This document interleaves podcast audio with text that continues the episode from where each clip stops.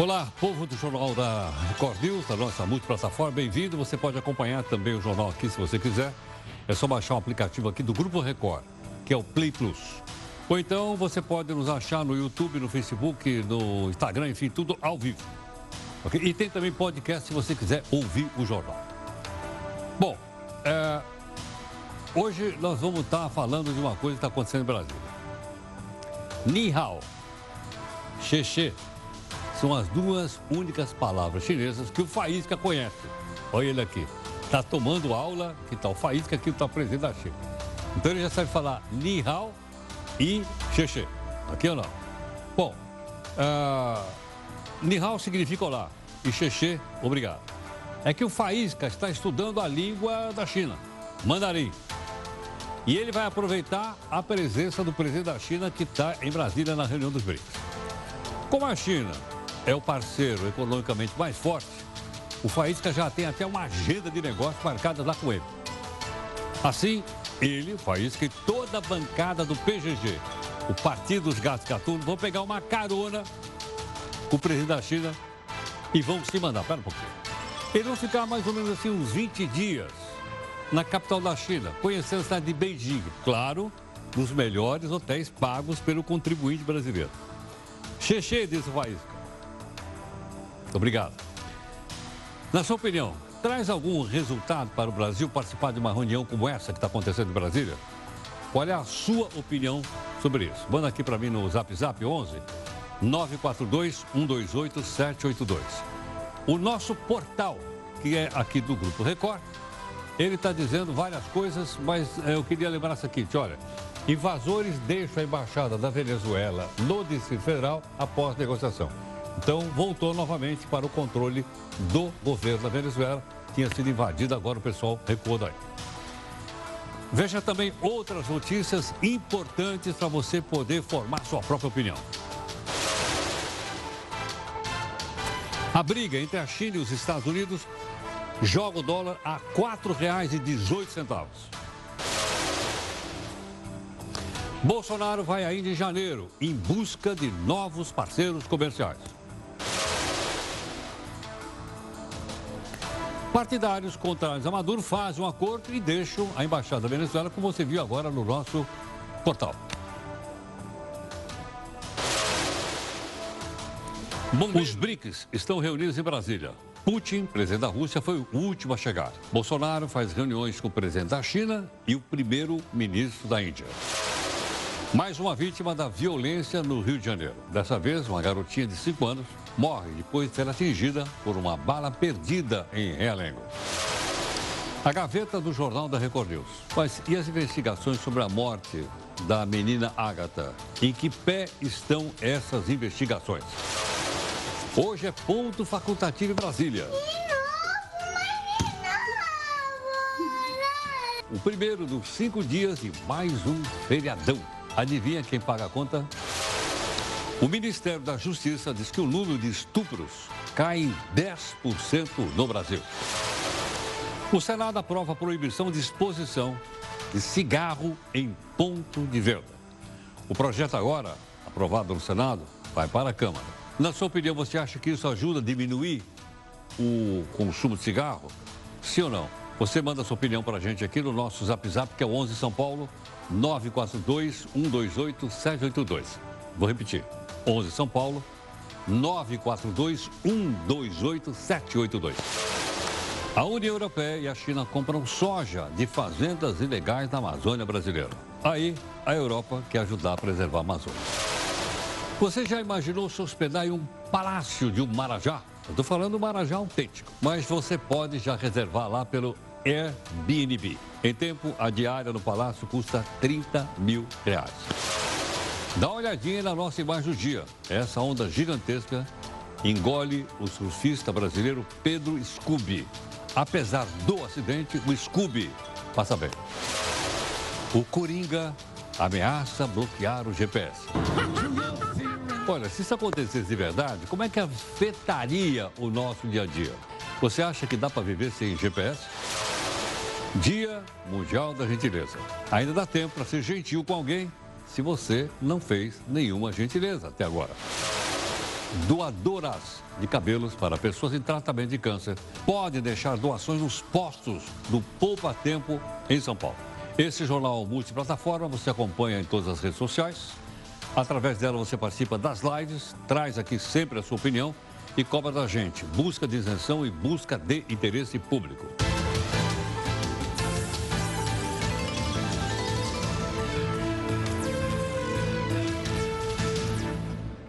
Lembrar você que 5 da tarde tem o um podcast aqui do R7. Né? Às 6 e 15 da tarde tem a reunião de pauta.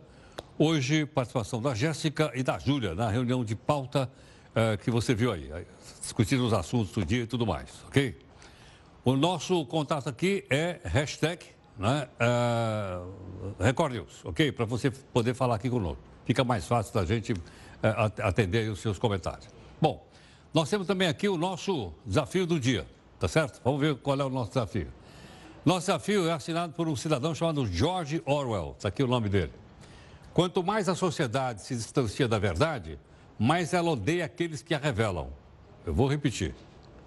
Quanto mais a sociedade se distancia da verdade, mais ela odeia aqueles que a revelam. De quem é? Do George Orwell. Alguém aí já leu algum livro do George Orwell ou não? O arquiteto não leu nada do George Orwell? Não leu A Revolução dos Bichos? Tem que ler lê a Revolução dos Bichos aí. É, não é? É desse cidadão chamado George Orwell. Vale? Vale a pena. Mesmo porque é extremamente atual. Como estamos na multiplataforma, você opina na nossa primeira live.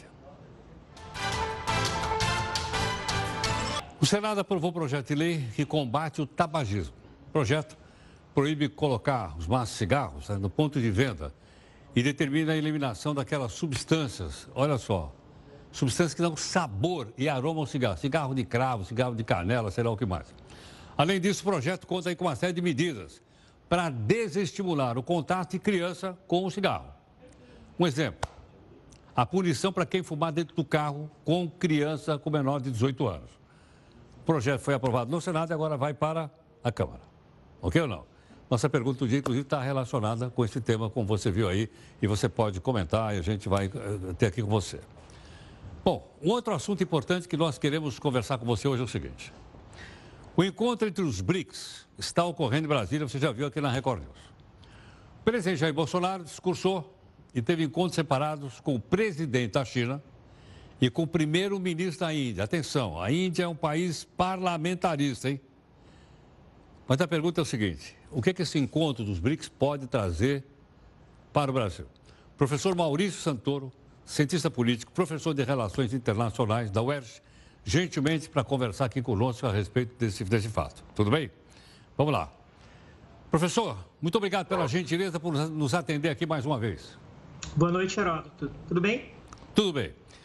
É, esse encontro aqui no Brasil é meramente formal ou ele tem uma agenda própria? Ele é um encontro importante, faz parte dessa articulação internacional dos BRICS, que tradicionalmente foi muito ligada na questão da economia, né, de como esses países podem cooperar juntos para modificar o ambiente internacional criar oportunidades de negócios para todos eles. Né? É, nesta reunião específica no Brasil, a agenda ficou um pouco mais complexa. O Brasil tem colocado em discussões temas como o combate ao crime organizado internacional, está com uma agenda muito forte de cooperação em ciência, tecnologia, inovação. Então, é um momento importante. Ele marca também um, um momento de grande afinidade das relações entre Brasil e China, depois de um início um pouco complicado, né, no princípio do governo Bolsonaro. E agora com um desafio que é para o Brasil e a Índia acertarem os ponteiros que andam aí um pouco afastados por posições divergentes na Organização Mundial do Comércio. Inclusive, uh, Maurício, a gente anunciou também que em janeiro Bolsonaro vai à Índia. Talvez até para tentar uma aproximação maior em relação à diferença entre os dois países, concorda ou não? Exatamente, é uma viagem importante. A Índia virou um dos dez maiores parceiros comerciais do Brasil. Hoje nós temos aí um fluxo comercial de mais de 5 bilhões de dólares por ano. Ah, é um país que oferece muitas oportunidades para os empresários brasileiros presidente Bolsonaro agora eliminou a necessidade de visto para os indianos visitarem o Brasil. Há uma certa expectativa de que o mesmo possa acontecer na, na Índia, né, com relação aos brasileiros. E essa é uma viagem para assim, uh, consolidar essa agenda, estabelecer aí um, um, um bom cronograma do trabalho entre os dois países. Maurício, essa reunião, ela, ela tem. Me parece que no passado ela tinha um certo componente político, quase como um bloco anti-Estados Unidos. Estou enganado ou isso realmente existiu? Eu não diria que foi algo contra os Estados Unidos, mas era um grupo que nasceu com a vontade de ter uma autonomia maior em organizações como o Fundo Monetário Internacional, o Banco Mundial. Os americanos sempre viram os BRICS com um pouco mais de crítica, né, um pouco mais de receio. Agora, as posições dos diversos países com relação aos Estados Unidos variam muito. Por exemplo, a Índia tem, sobretudo com o governo atual do primeiro-ministro Modi, uma relação muito próxima com os Estados Unidos. É o caso também do Brasil com o presidente Bolsonaro, uma tentativa de aproximação, de estabelecer uma relação preferencial. E há países do bloco que têm uma posição diferente. A relação da Rússia com os Estados Unidos é muito ruim a relação da China tem se tornado também uma relação mais difícil, áspera, agora marcada por uma disputa comercial. Então, isso também faz com que, às vezes, seja difícil para os BRICS encontrarem uma agenda de trabalho que funcione bem para todos os seus integrantes. Né? Há discordâncias significativas entre eles também. Agora, Maurício, não ficou um pouco desequilibrado? Porque quando esses países começaram, acho que foi em 2001, eles estavam mais ou menos equilibrados, o crescimento, etc. Hoje você tem dentro deles a China, que é a segunda maior potência econômica do mundo. Exato. Na verdade, o que aconteceu nesses, nesses anos, né, nessa década, desde a criação dos BRICS, é que a China e a Índia cresceram muito. A Rússia e o Brasil e a África do Sul, nem tanto. Um crescimento mais permeado por altos e baixos, com muitos anos de recessão. O Brasil e a África do Sul têm vivido uma década muito difícil, marcada por escândalos de corrupção, afastamentos de presidentes. Então, a, o próprio criador da expressão BRICS, né, o Jim O'Neill, que é um executivo de um grande banco americano, uh, ele disse em vários momentos, em várias entrevistas, que, na verdade, a China e a Índia foram os países dos BRICS que realmente fizeram valer as expectativas dele, né, de que esses países seriam aqueles mais dinâmicos na economia global. E ele tem um certo desapontamento com relação ao Brasil e à Rússia. E a África do Sul ele achava que, na verdade, não deveria fazer parte do grupo. Né? Bela entrou posteriormente, ah, muito pela ideia de ter um equilíbrio regional, ter outros países além da, daqueles que já existiam. Mas uh, os BRICS são um processo em construção, tem muito espaço pela frente. Por exemplo, tem toda uma agenda ligada à cooperação em educação e cultura, que ainda está muito no início e tem um potencial muito grande. Então, é, é um desafio para os próximos anos.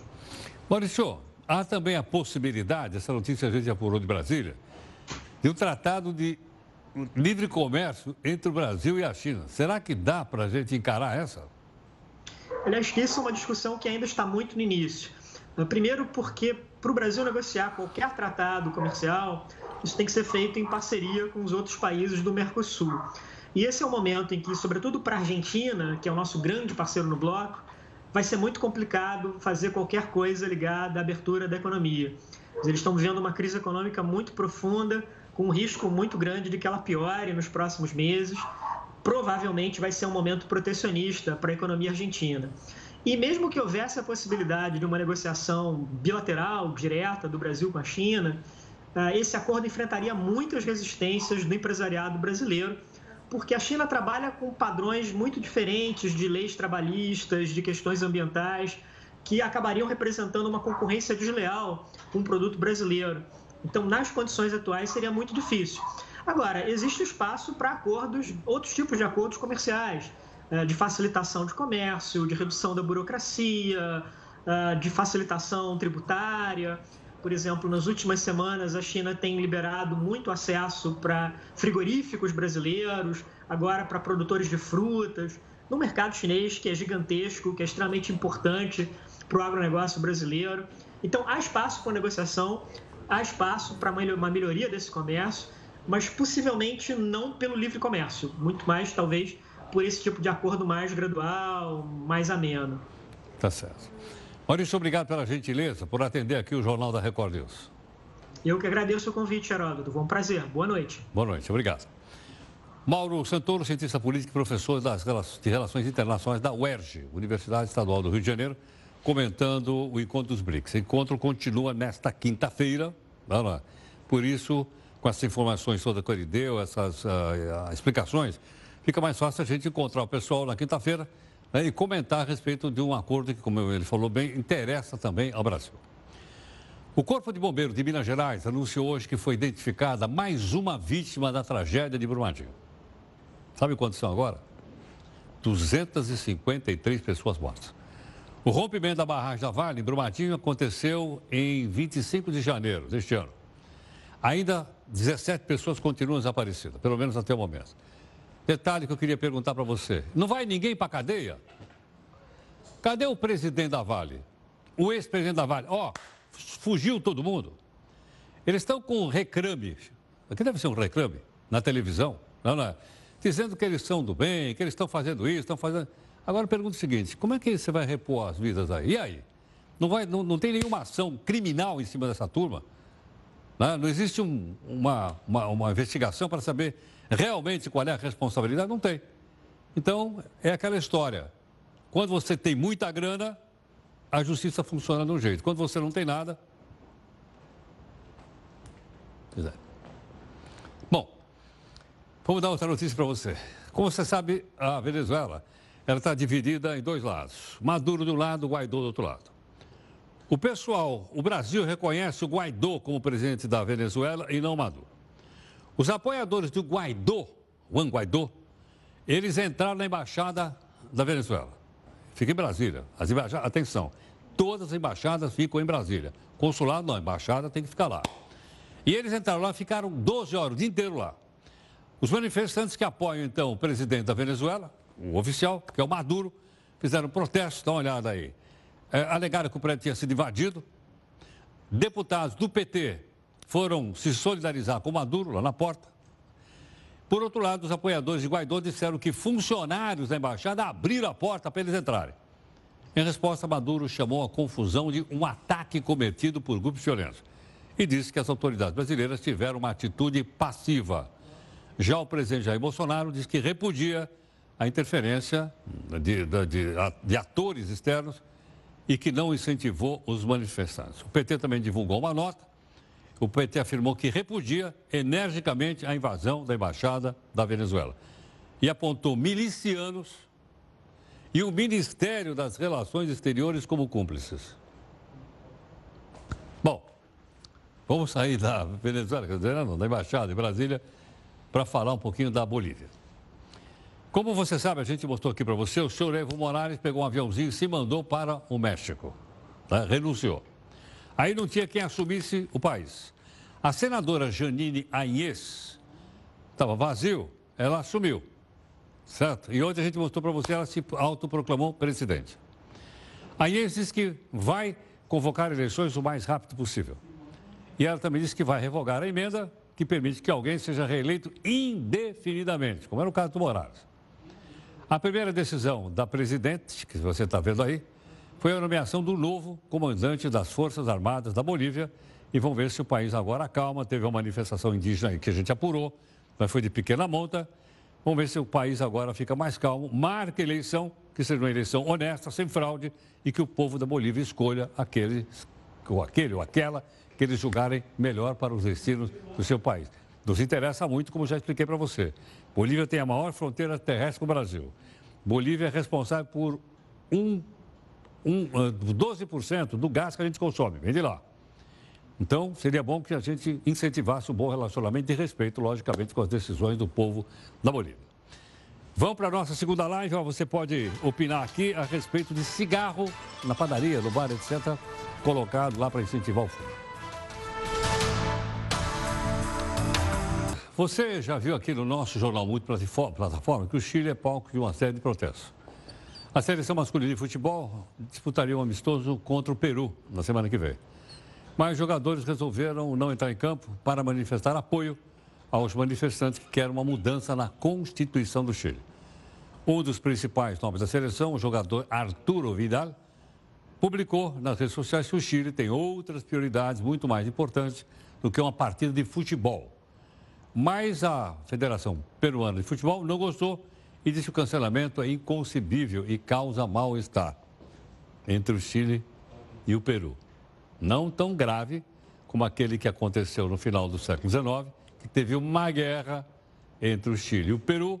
O Chile derrotou o Peru e conquistou a capital da, do Peru, chamado Lima. Olha aí, coisinha da história aqui do nosso continente. Bom, os protestos continuam em Hong Kong. Hoje, manifestantes contra o governo construíram barricada nas principais ruas. A violência voltou para as escolas. Olha eles aí. Estudantes uh, querem agora deixar Hong Kong. Como muitas estradas foram bloqueadas, eles precisaram usar um barco para sair de Hong Kong, que, como você sabe, é uma ex-colônia britânica. Essa semana, os campos virá. Campos é, é o seguinte, deixa eu só explicar para você. O campus é o lugar da universidade, né? Então são dois campos, é. Só que a palavra campus, o plural é campi. Plural. Plural. O professor está aqui para não me deixar errar sozinho. Campi é da segunda declinação latina, é isso, professor? Então, plural da palavra campus. Fifi. Aí os campi viraram campo de batalha pela primeira vez, desde que a onda de protesto começou. Por precaução, todas as escolas vão fechar nesta quinta-feira. Bom, nós temos um dado aqui que está publicado no site do Ministério da Justiça sobre queda de determinados delitos no Brasil. Mas seria melhor eu pedir para a Jéssica, mostrar para a gente. Jéssica, quais são os números, na sua opinião, aqui, aqui nessa fonte do Ministério da Justiça, que são mais relevantes para a sociedade brasileira? O Heródoto. Então, a maior porcentagem, redução de porcentagem aqui de crime foi o de rouba bancos. É, dá para ver aqui, ó, no quarto item, nessa parte, que foi mais de 35% de queda rouba bancos. É, foi um dado coletado pelo Sistema Nacional de Informações de Segurança, em apoio do Ministério, do Ministério da Justiça, e os dados foram coletados de janeiro a julho deste ano, então são bem atuais, seis meses aí. O outro dado também, Heródoto, que eu acho bastante relevante, é esse aqui, ó, de homicídio. Mostra que reduziu em 22%. E também da, os dados, eles retratam o Brasil inteiro. Então, é, mostra que a criminalidade reduziu em todo o Brasil, em alguns pontos. O outro bastante importante que a gente vem vendo cada vez mais, em relação também a feminicídio, normalmente tem uma junção aí de estupro, crime relacionados à mulher, enfim. É, o de estupro, 10,9% diminuiu. Outro também que mexe bastante com a população é o roubo de veículos, né? O roubo de carro é uma coisa que acontece muito no país, mas mostra uma queda, os dados mostram que 26%, mais de 26% é, reduziu. Tem também latrocínio, 22,7%. Acho que esses são os dados mais relevantes aí, com maior número de queda. Agora, Jéssica, nenhum indicador cresceu? Todos caíram? É, eles fizeram, na verdade, o relatório mostra só os dados que diminuíram. Então, não tem nenhum que eles, eles identificaram que cresceu. Nesse tá. estudo especificamente, é somente daqueles que diminuíram. Perfeito. Muito obrigado. Tá bom? Bom, Nesta turma, a segunda turma do Supremo Tribunal Federal anulou uma decisão e condenou a mulher a seis anos de prisão. Por quê? Ela foi presa como traficante. O que, que ela tinha? Uma grama de maconha. Essa situação trouxe aqui uma discussão aqui com a nossa equipe à tarde, conversando a respeito. Qual é a quantidade de limite, então, para droga, né, que põe uma pessoa na condição de usuária, até dependente da droga, e outra que trafica.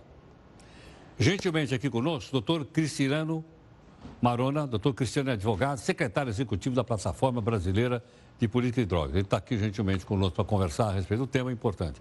Cristiano, muito obrigado pela sua gentileza.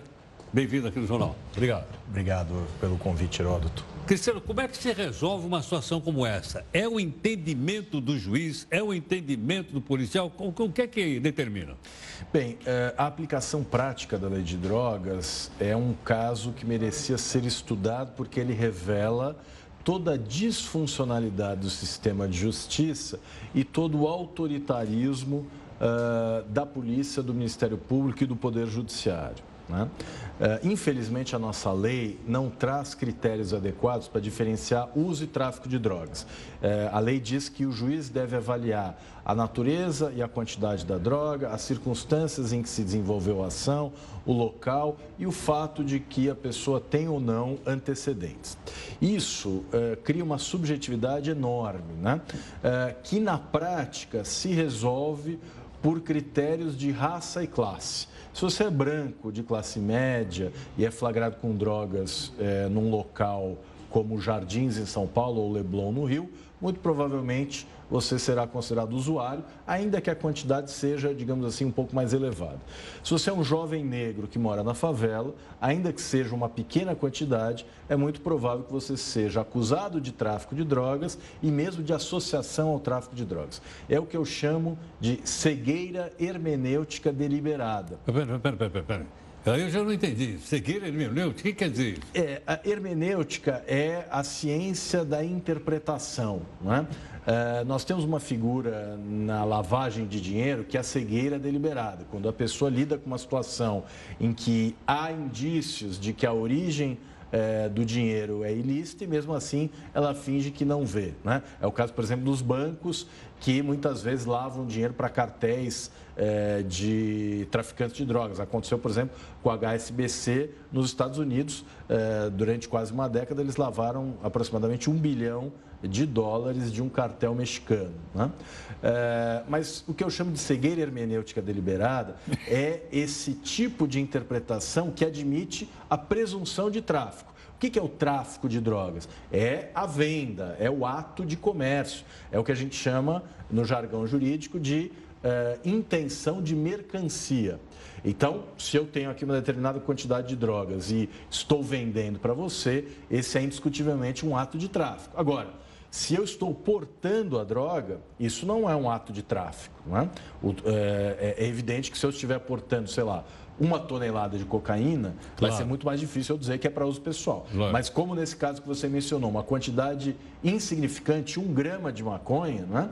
É, a presunção deveria ser a de uso pessoal. Inclusive, existe no Supremo Tribunal Federal uma discussão, o recurso extraordinário 635659, em que se discute se o artigo 28 da Lei de Drogas, que incrimina a posse para uso pessoal, é ou não constitucional. E nesse julgamento, o ministro Gilmar Mendes já proferiu um voto em que ele fala da necessidade de interpretar o 33 da Lei de Drogas, que trata do tráfico, também em conformidade com a Constituição. Isso significa o quê? Que toda pessoa flagrada com drogas deve ser presumida usuária, a menos que haja prova de que ela é traficante. Né? O que acontece hoje é o oposto. Há uma presunção de tráfico e a pessoa tem que provar que não é traficante. Quando você é branco, tem um emprego, tem, declara imposto de renda, tem olerite, é fácil você mostrar que você é, sobrevive com um trabalho honesto. Agora, se você é um negro, pobre, favelado, desempregado, um dos 15 milhões de desempregados que tem no Brasil, como é que você vai provar que você não é traficante? Então, o judiciário brasileiro condena muitos usuários como se traficantes fossem, embora não haja nenhuma Agora, prova de o tráfico. O nó não está na origem da lei, aprovada no Congresso Nacional? Sim. Pela Câmara e pelo Senado. Mas é o tal negócio. E promulgada pelo presidente. Sem dúvida. A lei é ruim. Uh, ela deveria mudar. Uh, no entanto, a gente sabe que a lei ela é uh, aberta e, e, dada esse subjetivismo, não por acaso, né? Porque quanto mais a subjetividade, quanto mais a incerteza jurídica, maior o poder das polícias, né? E maior o poder do sistema de justiça. Mas maior poder também dos recursos. Quais recursos? Dos recursos judiciais. Ah, sem dúvida. Mas, é, veja, Heródoto... É, eu é... acho que pensaram nisso também. É, mas eu, eu tenho a impressão de que não foi é, no interesse do indivíduo acusado que essa lei foi criada com esses pontos cegos. Né? Aliás, eu digo, inclusive, que a lei não tem pontos cegos, é a cegueira hermenêutica do aplicador da lei. Uh, mas uh, quando a gente analisa, por exemplo, o sistema prisional brasileiro, mais de 800 mil presos.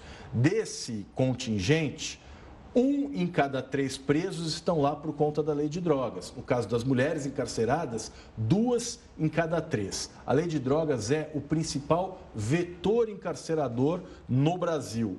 E quando nós analisamos eh, os casos, a gente percebe que a grande maioria envolve pequenas quantidades. Né?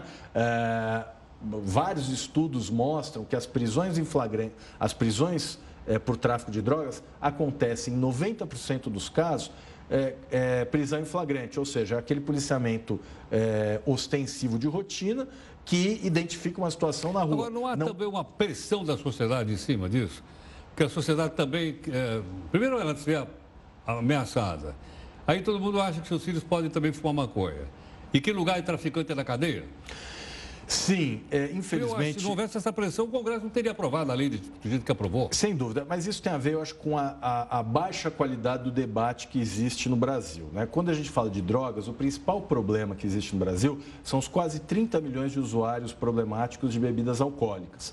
E nós temos hoje, por exemplo, a empresa brasileira com maior valor é, em bolsa de valores é uma empresa que produz bebidas alcoólicas. Ambev. O homem mais rico do Brasil dos sócios dessa empresa. Ambev. Uh, e uh, quando a gente analisa a política de álcool, de bebidas alcoólicas, a gente percebe que ela é completamente equivocada. Ela admite, por exemplo, a propaganda, que é um estímulo a intoxicação. Nós temos, por exemplo, práticas como festas open bar, que é algo é, impensável, um convite ao beber irresponsável. Né?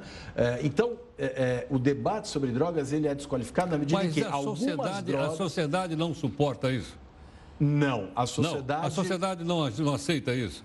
Olha, Quem é... que faz um churrasco no final de semana sem tomar uma caipirinha? Você toma uma caipirinha no final de semana ou não? Não, eu não gosto muito de caipirinha. Eu prefiro chopes e, uísque. Mas, é, é, veja, Heródoto, o que eu estou querendo eu dizer... Eu estou polemizando. Não, e, e, é importante esse debate. O que eu quero dizer é o seguinte. É, não existe sociedade sem drogas. Né? Se a gente voltar no tempo, a, o uso de substâncias psicoativas, a alteração da consciência ordinária, é aquilo que os cientistas sociais chamam de uma constante antropológica. Não há nenhum tipo de sociedade que não tenha tido uh, o contato com substâncias que alteram a consciência ordinária. Uh, a verdade é que o ser humano e substâncias psicoativas sempre tiveram uma relação pacífica. O que criou a violência nessa relação foi a proibição, há um pouco mais de 100 anos, de certas substâncias. O que, que essa proibição objetivava? Acabar com essas substâncias, criar um mundo livre dessas substâncias. Qual foi o resultado dessa política 100 anos depois? Essas substâncias continuam disponíveis, abundantes, cada vez mais potentes e acessíveis a quem não deveria a ela ter acesso, como é o caso de crianças, adolescentes e pessoas com transtornos mentais. Então, é, Passou da hora da sociedade ter um debate menos hipócrita e baseado em evidências científicas para, de fato, criar uma política de drogas que regule todas as substâncias. Eu acho que qualquer substância, por mais perigosa que ela seja, e sem dúvida há substâncias psicoativas que são perigosas, né? mas nenhuma delas deveria ser proibida. Essas eh, drogas deveriam ser acessíveis a todas as pessoas, cada uma delas regulada de acordo com as suas especificidades. E mais do que isso, eh, no conteúdo curricular do ensino eh, médio, deveria existir uma matéria sobre drogas. Nós precisamos educar os nossos adolescentes Uh, a respeito das drogas, né? porque infelizmente o que prevalece hoje é a ignorância e dentro dessa ignorância muitas vezes a sociedade é manipulada. Então nós estamos vendo no mundo todo, por exemplo, um movimento de legalização da maconha. Nos Estados Unidos já são 30 estados em que a maconha é disponível para fins é, terapêuticos e medicinais ou mesmo para uso adulto. Né? Uh, o governo do México agora declarou que vai investir na mudança da política de drogas. O governo do Canadá já legalizou. Na Espanha, em Portugal, no Uruguai, na Colômbia, enfim, é um movimento global. Né? A demonização das drogas, além de não ter gerado qualquer benefício para a sociedade, é, criou facções criminosas financeiramente muito poderosas, né? porque à medida em que você proíbe, você cria um mercado clandestino. A lei seca nos Estados Unidos nos mostrou isso. Quem dominava o comércio de bebidas alcoólicas durante o período da lei seca, que foi entre 1919 e 1933 nos Estados Unidos? A máfia, Meyer Lansky, Luke Luciano, Al Capone. Acabou a lei seca, o que aconteceu? Se constituiu uma indústria legal que paga tributos, que submete a regulamentos e que permite criar regras para reduzir danos. Né? A verdade é a seguinte: é, não há e ne, nunca vai haver uma sociedade livre de drogas. Né? É, e as é, pesquisas mostram também que isso vale para todas as drogas. A maioria dos usuários não se enquadra no conceito de uso problemático. Isso vale para o crack, isso vale para a cerveja. Né? Então, nós precisamos desmistificar os tabus que foram criados ao longo desses 100 anos e aprender a conviver pacificamente com as drogas. Perfeito. Muito obrigado. Muito grato. Gentilmente conosco o doutor Cristiano Marona, advogado, secretário executivo da Plataforma Brasileira de Política de Drogas. Ficou bastante claro, fácil da gente entender, de maneira didática, né? E aí, daqui para frente, você forma a sua opinião. Nós queremos trazer pessoas que têm credibilidade para falar e você, então, discorda e forma aí sua própria opinião. Não estamos aqui para fazer sua cabeça, né? estamos aqui para provocar o, que você forme uma consciência crítica a respeito de todos os assuntos, inclusive esse de hoje. Tudo bem? Bom, relatório divulgado recentemente mostrou que a União Europeia e a China compram soja de fazendas ilegais na Amazônia. De acordo com dados, uma iniciativa para a transparência de cadeias de produção, com parceria da ONG Imaflora, há quase 3 milhões de hectares de plantação de soja que não tem registro na Amazônia. O que bula a legislação ambiental. Para você de casa ter uma ideia, essa área é quase o tamanho do estado de Alagoas. Olha o que nós estamos fazendo com a floresta amazônica. Não, não é? Bom, vamos então aqui a nossa live para você continuar opinando nesta multiplataforma. Não esquece aí o, né, o nosso telefone, tudo bem? Vamos lá. Agora a história de mais uma empreiteira, dessa vez chamada Andrada Gutierrez, que fechou um acordo de leniência com a força-tarefa da Lava Jato aqui de São Paulo. Ela se comprometeu a devolver mais de 200 milhões de reais, 200, aos cofres públicos. Adivinha de onde ela tirou essa grana? do nosso bolso. Isso tudo por causa dos crimes cometidos pela empreiteira em 2004 e 2014. Entre eles, irregularidades em obras do metrô e da companhia de trens aqui em São Paulo, chama CPTM. Então, eles mandaram a mão no dinheiro público, tem político envolvido nisso. Quem era o governador? Você levanta aí, quem é o governador? O cara tem que responder por isso, é ou não é? E a, quem era o presidente do metrô ou o presidente da CPTM? A, a justiça está acompanhando isso, está vendo direitinho aí? É, não é? Porque é muita grana tirada do nosso bolso. Um detalhe, falando da Lava Jato, vamos falar da Lava Jato também da Itália. Só que a Lava Jato na Itália fez também uma operação, como a nossa, para combater a corrupção. Lá chamava Mãos Limpas. Tantos que alguns acreditam que essa operação Mão Limpa da Itália é inspiração da Lava Jato aqui no Brasil. Mas sabe o que aconteceu? lá, eles mataram a Operação Mãos Limpas. Mataram. Então surgiu a seguinte discussão aqui na reunião de pauta. Será que tem alguma semelhança a ver com a nossa Lava Jato aqui ou não? Não sei. Confere aqui no texto do Eufrides Júnior. No começo da década de 1990, uma operação contra a corrupção abalou a Itália. Era a Mãos Limpas. De fevereiro de 92 a dezembro de 94, a Força Tarefa do Ministério Público de Milão investigou e condenou o mais alto escalão da política e também o empresariado da Itália. Durante a operação, foram expedidos quase 3 mil mandados de prisão, 6 mil pessoas estiveram sob investigação, incluindo mais de 870 empresários. 1.970 administradores locais e quase 440 parlamentares. Entre eles, quatro primeiros ministros. No fim, 1.300 pessoas foram condenadas. Essa operação levou ao fim partidos tradicionais que haviam governado a Itália desde o pós-guerra e abriu um caminho para figuras externas à política. Silvio Berlusconi, por exemplo, foi o que mais se beneficiou. Em janeiro de 94, o empresário e magnata das televisões criou um partido. Em março ganhou as eleições, se tornando primeiro-ministro. Já o homem símbolo da Operação Mãos Limpas, Antônio Di Pietro, trocou a toga pela política. Segundo ele, para prosseguir a luta contra a corrupção. Uma cena marcante é quando Di Pietro tira a toga diante dos colegas e do público ao término de uma audiência no Tribunal de Milão. O gesto inesperado declara de fato o fim da operação. A partir daí, o clima que no início havia sido amplamente favorável à Operação Mãos Limpas, aos poucos foi minguando. As TVs e jornais do grupo Berlusconi, que no começo apoiavam abertamente a operação, mudaram a postura quando empresas e pessoas ligadas ao magnata entraram na mira dos juízes. A onda de suicídios entre presos e investigados chocou a opinião pública. 31 pessoas se mataram entre 92 e 94. Isso também contribuiu para levantar críticas à atuação dos procuradores, principalmente em relação ao excesso de prisões cautelares. Ou seja, ao longo de dois anos e dez meses, os magistrados foram pressionados e até acuados. No fim, a equipe foi desmembrada tanto que nos meses e anos seguintes, o governo e o parlamento italiano promoveram um grande movimento de restauração, aprovando, é claro, leis para proteger a classe política e tornar as investigações mais difíceis. Quase 30 anos após o fim da Operação Mãos Limpas, a pergunta continua atual. A política italiana é hoje mais ou menos corrupta? Difícil é ter uma resposta.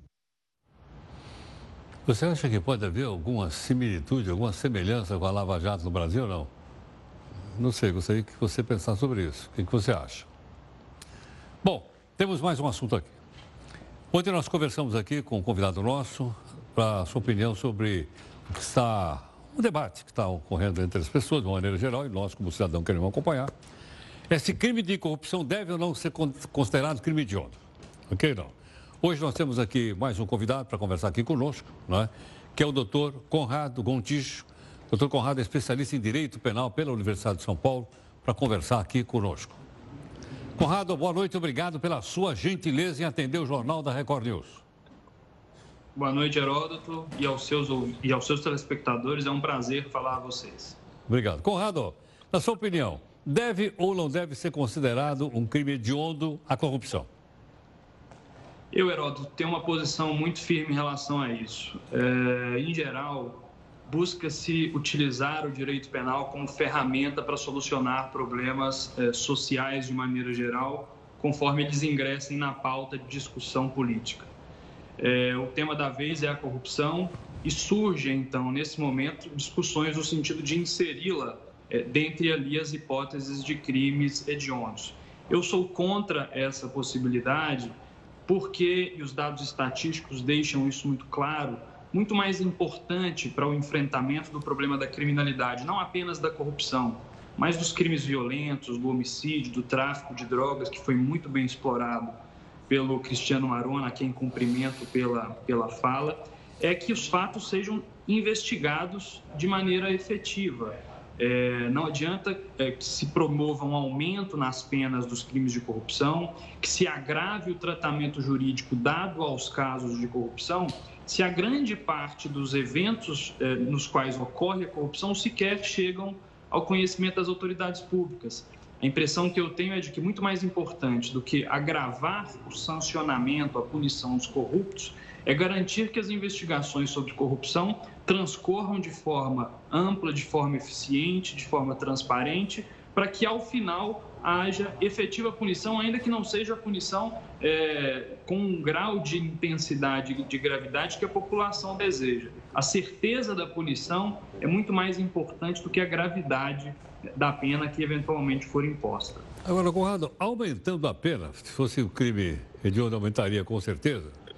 Não teria um efeito inibitório em cima dessa turma? Acabei de falar aqui da, de uma empreiteira aqui, Andrade Gutierrez. Vai devolver 200 milhões de reais. Se ela vai devolver, é sinal que ela tirou isso de uma maneira ilícita. Né? É, a gente verificou no Brasil... No... Oi? A gente verificou no, nos últimos anos no Brasil a descoberta de diversos casos graves de corrupção.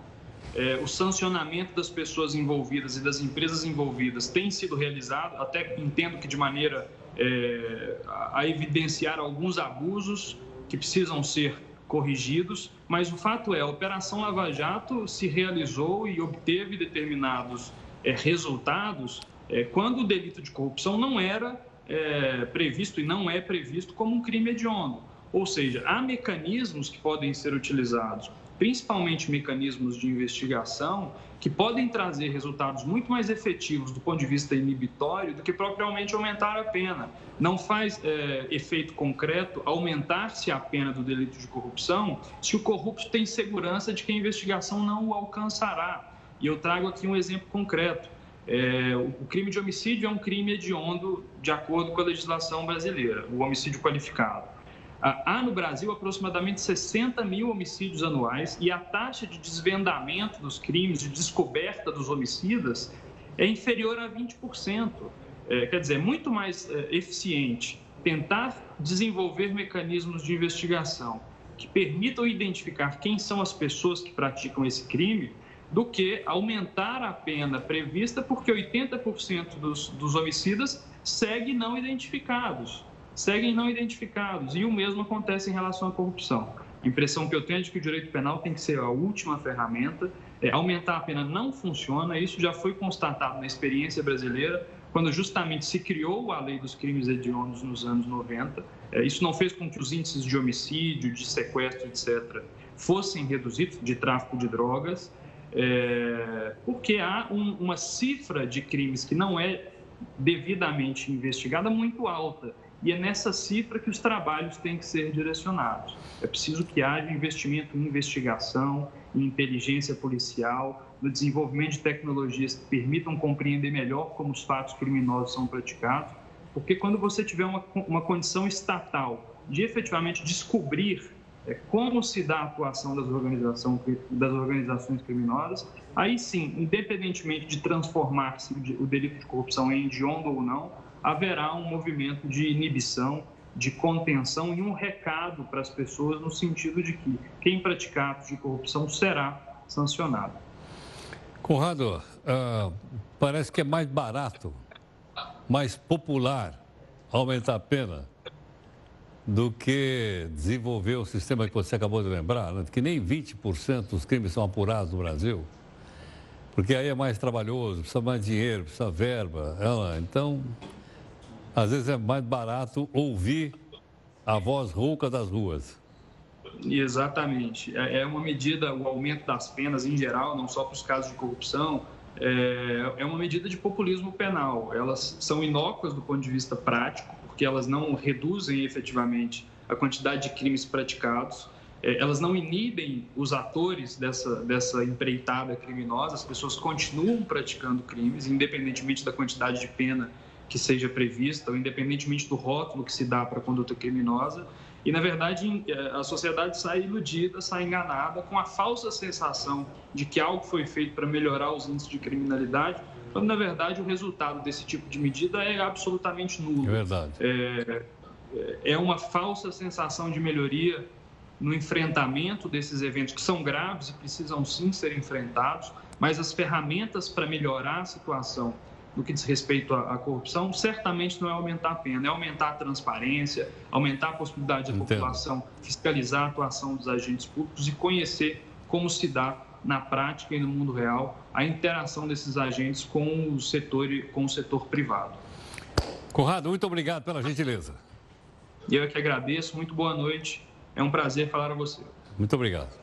Doutor tchau, tchau. Conrado Gontijo, especialista em Direito Penal pela Universidade de São Paulo. Você já ouviu aqui duas opiniões totalmente diferentes. Uma dizendo que realmente precisa aumentar a pena e ele tem que se tornar crime hediondo, a corrupção, e outro agora dizendo que não duas pessoas respeitáveis, têm opiniões claras uh, e fácil da gente entender. E agora, então, a gente forma a nossa opinião em cima disso, tudo bem? Daqui para frente, a responsabilidade é sua. Bom, vou voltar um pouquinho mais para a Bolívia. Por quê? O que está acontecendo? É que os protestos na Bolívia continuam. De acordo com as informações dos jornalistas de lá, manifestantes policiais voltaram a entrar em confronto agora um pouquinho à noite, nas ruas do centro da cidade mais importante da Bolívia, que é La Paz. Inclusive, as ruas foram bloqueadas.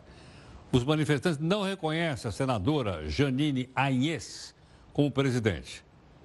Ok? Então, não tem presidente no país, ela, ela, ela, ela lá. Tudo bem? Vamos ver o que vai dar. Bom, você tem GPS lá no carro? Veio todo mundo. Pessoal que trabalha com Uber tem GPS. Pessoal que trabalha no 99 também tem. No iFood também tem. O GPS tornou parte da vida de muita gente. Alguns nem se lembram mais como é que é viver sem GPS. Agora, por acaso, já pensou para parar e pensar o seguinte: já pensou se um dia o GPS parasse de funcionar? Eu não tenho a menor ideia disso. Quem tem é a Jéssica Veloso. Vamos supor que o vilão do cinema decidisse aprontar mais uma. E se o Coringa resolvesse desligar o GPS do mundo? Até o GPS bagunçou a rota pra me ajudar. Será que algum ser humano conseguiria viver com esse baque? Uma coisa é certa: as pessoas teriam que voltar a usar o cérebro para conseguir montar um trajeto. E a possibilidade de alguém cair dentro de um rio ou até de um penhasco por causa da confiança nos aplicativos de navegação se reduziria a zero.